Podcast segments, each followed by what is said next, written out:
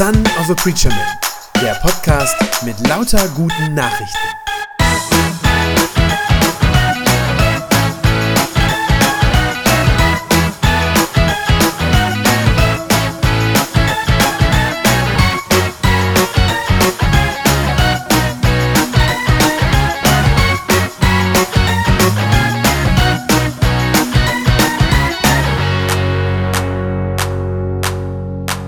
Abschnitt aus dem Markus-Evangelium, um den es heute geht, der war vor zwei Tagen in unserem Leseplan dran. Und vielleicht hast du dich auch beim Lesen gefragt, was hat das denn bitte mit mir zu tun? Denn auf den ersten Blick ist das ein Streitgespräch, in dem es um theologische Feinheiten und Spitzfindigkeiten geht. Und noch dazu aus dem jüdischen Glauben, wie er vor 2000 Jahren gelebt wurde. Aber darunter, unter der Oberfläche, liegt etwas viel Tieferes. Nämlich die Frage, wie wir mit Gottes Wort umgehen sollen und wie nicht. Gottes Wort und seine Gebote, die er uns gibt, sind ja in der Regel sehr herausfordernd für uns. Übrigens auch dann, wenn wir schon lange Christen sind. Und deshalb ist die Versuchung auch für uns immer wieder groß, Gottes Wort so ein bisschen zu relativieren und die Ansprüche, die darin an uns formuliert werden, ein bisschen herunterzuschrauben. Jesus entlarvt in diesem Streitgespräch gleich zwei Methoden, wie Menschen genau das tun.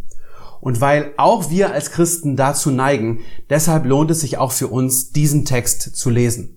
Ich lese aus Markus 7 die Verse 1 bis 13. Die Pharisäer und einige Schriftgelehrte aus Jerusalem kamen gemeinsam zu Jesus.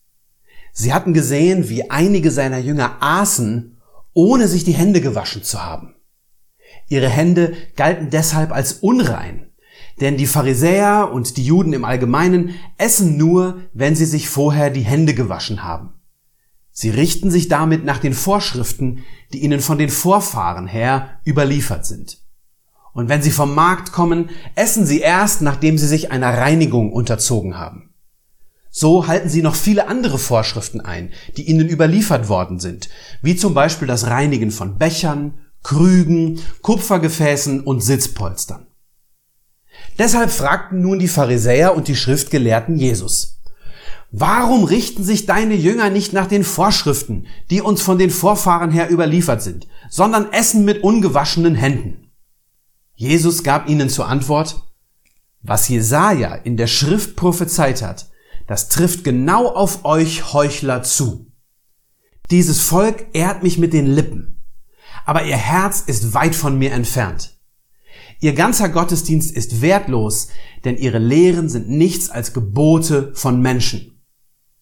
Genau so ist es. Ihr lasst Gottes Gebot außer Acht und haltet euch stattdessen an menschliche Vorschriften. Weiter sagte Jesus zu ihnen, Ihr versteht es glänzend, Gottes Gebot außer Kraft zu setzen, um euren eigenen Vorschriften Geltung zu verschaffen. Mose hat zum Beispiel gesagt, Ehre deinen Vater und deine Mutter. Und wer Vater oder Mutter verflucht, soll mit dem Tod bestraft werden.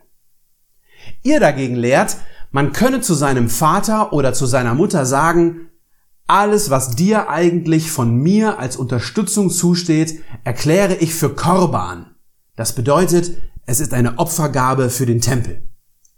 Und auf eine solche Erklärung hin lasst ihr ihn nichts mehr für seinen Vater oder seine Mutter tun.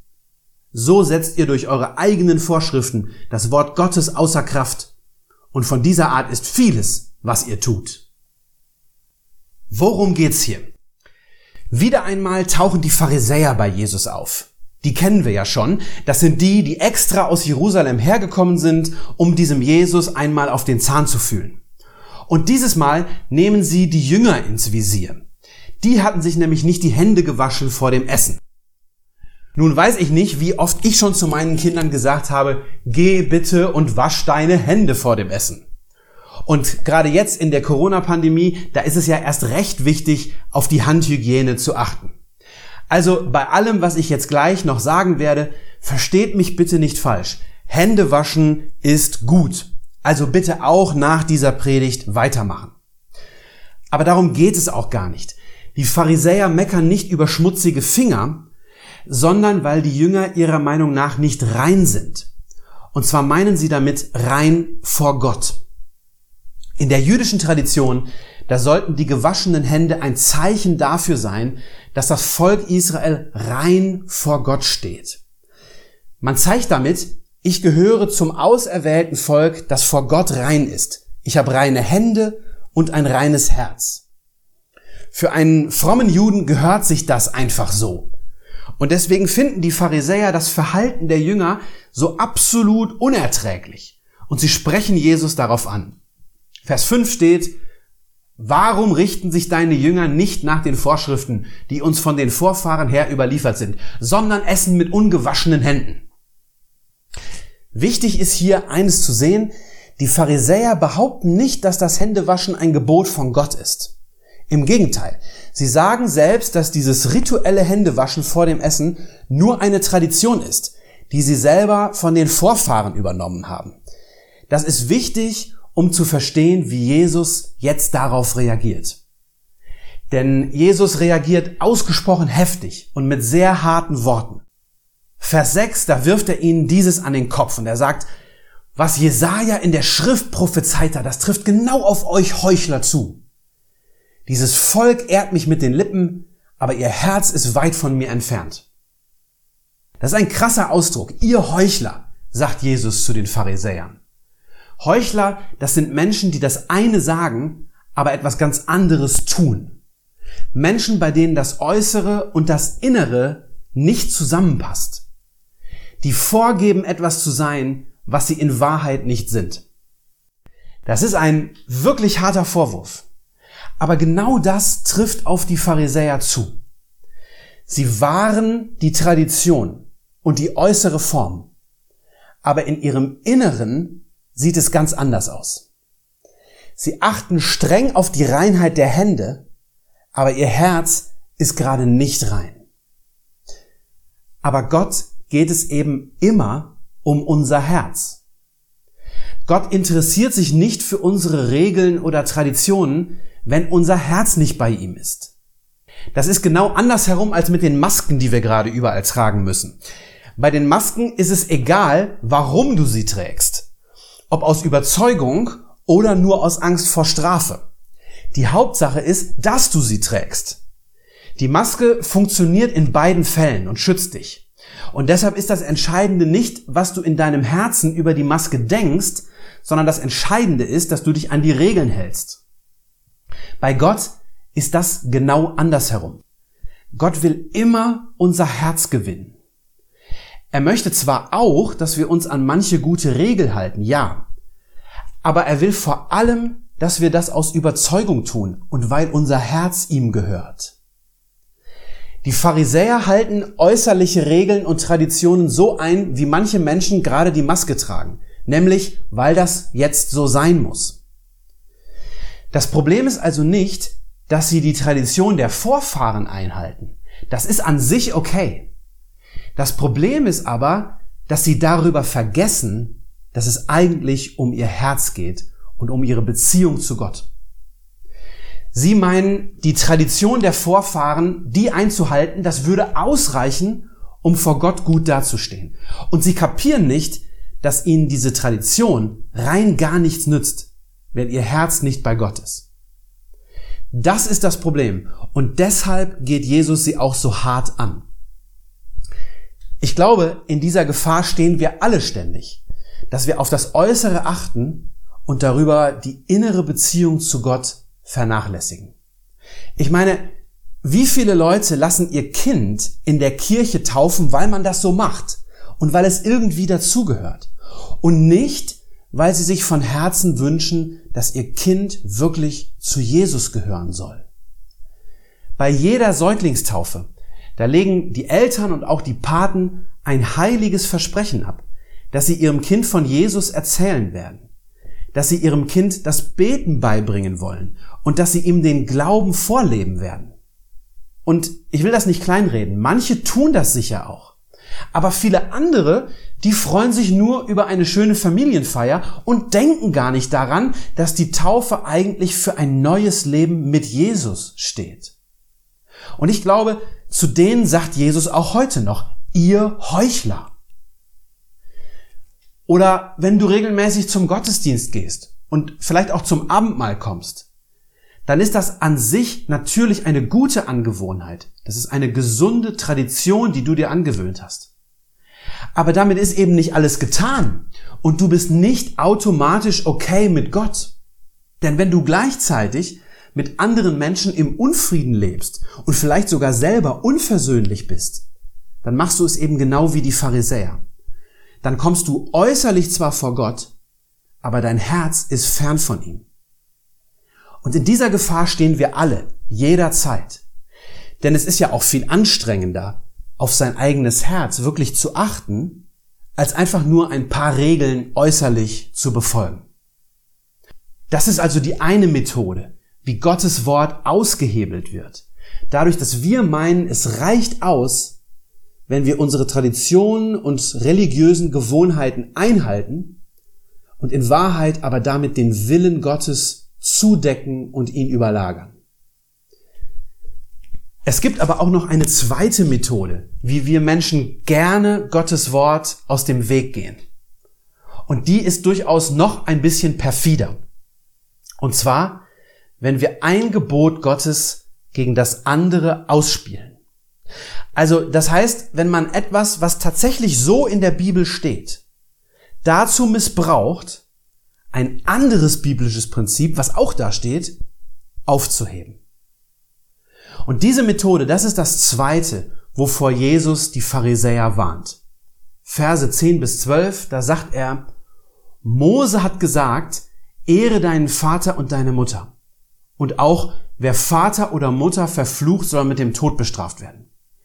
Ihr dagegen lehrt, man könne zu seinem Vater oder seiner Mutter sagen, alles, was dir eigentlich von mir als Unterstützung zusteht, erkläre ich für Korban. Das bedeutet, es ist eine Opfergabe für den Tempel. Und auf eine solche Erklärung hin lasst ihr ihn nichts mehr für seinen Vater oder seine Mutter tun.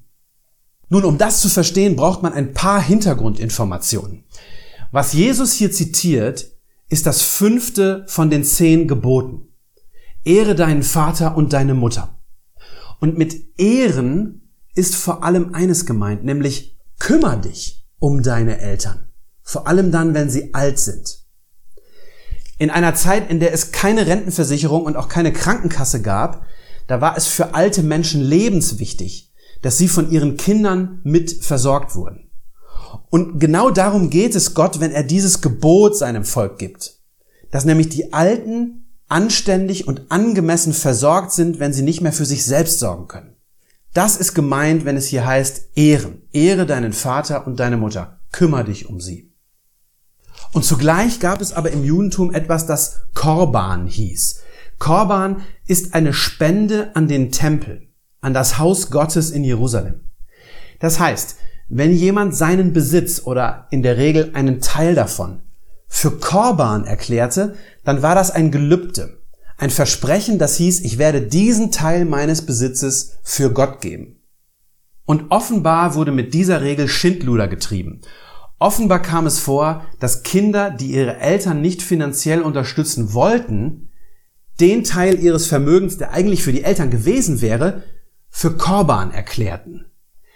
Das Problem dabei ist, dass so ein Versprechen, wenn es einmal gegeben wurde, natürlich auch nicht wieder gebrochen werden darf. Auch das ist ein grundlegendes und wichtiges biblisches Prinzip. Ein Gelübde, das man vor Gott gibt, das muss man einhalten und erfüllen. Steht so im vierten Buch Mose. Ist also auch ein Gesetz Gottes. Das heißt, in diesem speziellen Fall stehen also zwei biblische Gebote gegeneinander. Und wir wissen, dass die Pharisäer in solchen Fällen gesagt haben, das Versprechen Gott gegenüber zählt mehr. Und darum darf dieses Geld, das einmal für den Tempel jetzt versprochen war, nicht mehr den Eltern als Unterstützung zur Verfügung gestellt werden. Ihr seht, damit wird ein biblisches Gebot gegen ein anderes biblisches Gebot ausgespielt. Und auf diese sehr perfide Weise wird der Wille Gottes, nämlich dass die alten Menschen gut versorgt sein sollten, der wird missachtet und ausgehöhlt. Und auch das passiert leider bis heute an allen Ecken und Enden, auch in unserer Kirche heute. Besonders häufig in der sogenannten liberalen Theologie. Das, was im Englischen Progressive Christianity, also progressives Christentum genannt wird. Ganz aktueller Fall. Gerade in den letzten Wochen wurde in der kirchlichen Presse diskutiert, ob demnächst auch in christlichen Altenheimen und Krankenhäusern aktive Sterbehilfe geleistet werden soll. Also ob demnächst Ärzte und Pfleger in kirchlichen und in christlichen Einrichtungen kranken Menschen, die nicht mehr leben wollen, beim Selbstmord helfen sollen. Und es gibt leider sogar Bischöfe, die das unterstützen und dafür sind. Und die nutzen in ihrer Argumentation genau diese Methode. Da müsst ihr mal drauf achten. Genau diese Methode, dass sie eine Bibelstelle nehmen und sie gegen eine andere ausspielen. Deren Argumentation läuft dann so. Gottes Wort sagt, dass wir Menschen nicht töten sollen. Ja, das Anfang und Ende unseres Lebens liegt nicht in unserer Hand, sondern das ist Gottes Sache. Aber die Bibel sagt über uns Menschen eben auch, dass wir eine ganz besondere Würde haben weil wir Gottes Ebenbild sind. Und deshalb haben wir ein hohes Maß an Autonomie und an Selbstbestimmung. Wir dürfen selbst entscheiden.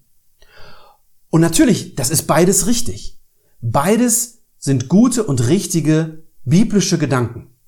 Falsch wird es erst dadurch, dass der zweite gegen den ersten Grundsatz ausgespielt wird. Und dass dann gesagt wird, die Selbstbestimmung des Menschen, die ist so zentral, dass er sogar über seinen Tod selber entscheiden kann. Das passt gut in unseren Zeitgeist heute hinein, die Selbstbestimmung so hoch zu hängen, aber es ist eben falsch. Es wird schief, wenn man eines gegen das andere ausspielt. Und dann wird noch gesagt, den Menschen dabei zu unterstützen, wenn er sich selbst das Leben nehmen will, das ist dann ein Ausdruck der Liebe angeblich zu diesem Menschen. Und so wird mit einem biblischen Gedanken ein anderes Gebot Gottes aufgehoben und damit wird der Wille Gottes ins Gegenteil verdreht. Ganz nebenbei wird auch noch der Begriff der Liebe bis zur Perversion verzerrt. Und das ist dann eben keine christliche Theologie mehr.